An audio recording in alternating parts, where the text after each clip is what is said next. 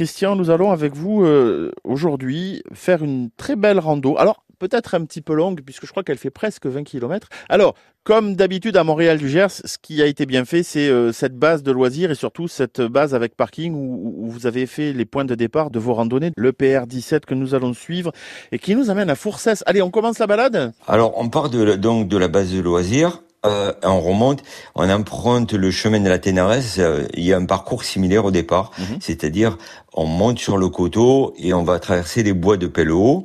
On a, on passe derrière le château de Pelleau, on arrive au domaine de la Haye. Et là, complètement différent, on change par rapport au chemin de la Ténarèse, on part direction Fourcès.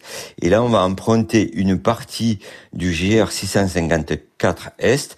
C'est la voie du Vézelay, appelée la Via Limonensis. Et donc, on va l'emprunter, cette voie, jusqu'au village de Fourcès. Oui, alors jusque chez Jacques Cardoz, l'ancien monsieur météo pour celles et ceux qui connaissent. Forcès, charmant petite euh, butte, euh, village en butte en fait, hein, euh, tout tout rond quasiment. Tout à fait. Euh, avant d'arriver à Forcès, une particularité, on passe dans les bois, des bois de résineux, des bois à palombe, on appelle ça dans le secteur. Et vous allez remarquer plein de palombières. Euh, c'est la chasse traditionnelle à la palombe du, de l'ouest. Mhm.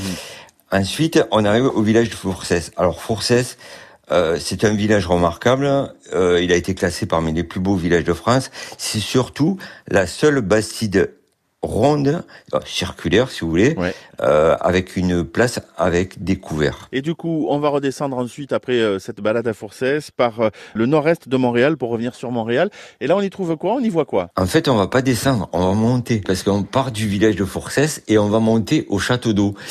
Château d'eau qui est particulièrement remarquable. Il a été décoré dernièrement et c'est une table d'orientation particulièrement vivante sur tout le château d'eau. Et de là-haut, on a une vue magnifique à 360 degrés sur toute la commune, euh, les collines environnantes. On voit jusqu'à Montréal et on voit par temps clair la chaîne des Pyrénées. Alors là, on est sur le chemin Jacquer. On n'oublie pas que vous trouvez évidemment euh, tout le détail de, cette balade sur l'autopoguide de Le Gers à pied, mais aussi euh, sur l'appli Marando, donc de la Fédération française de randonnée, appli que vous pouvez installer sur votre smartphone.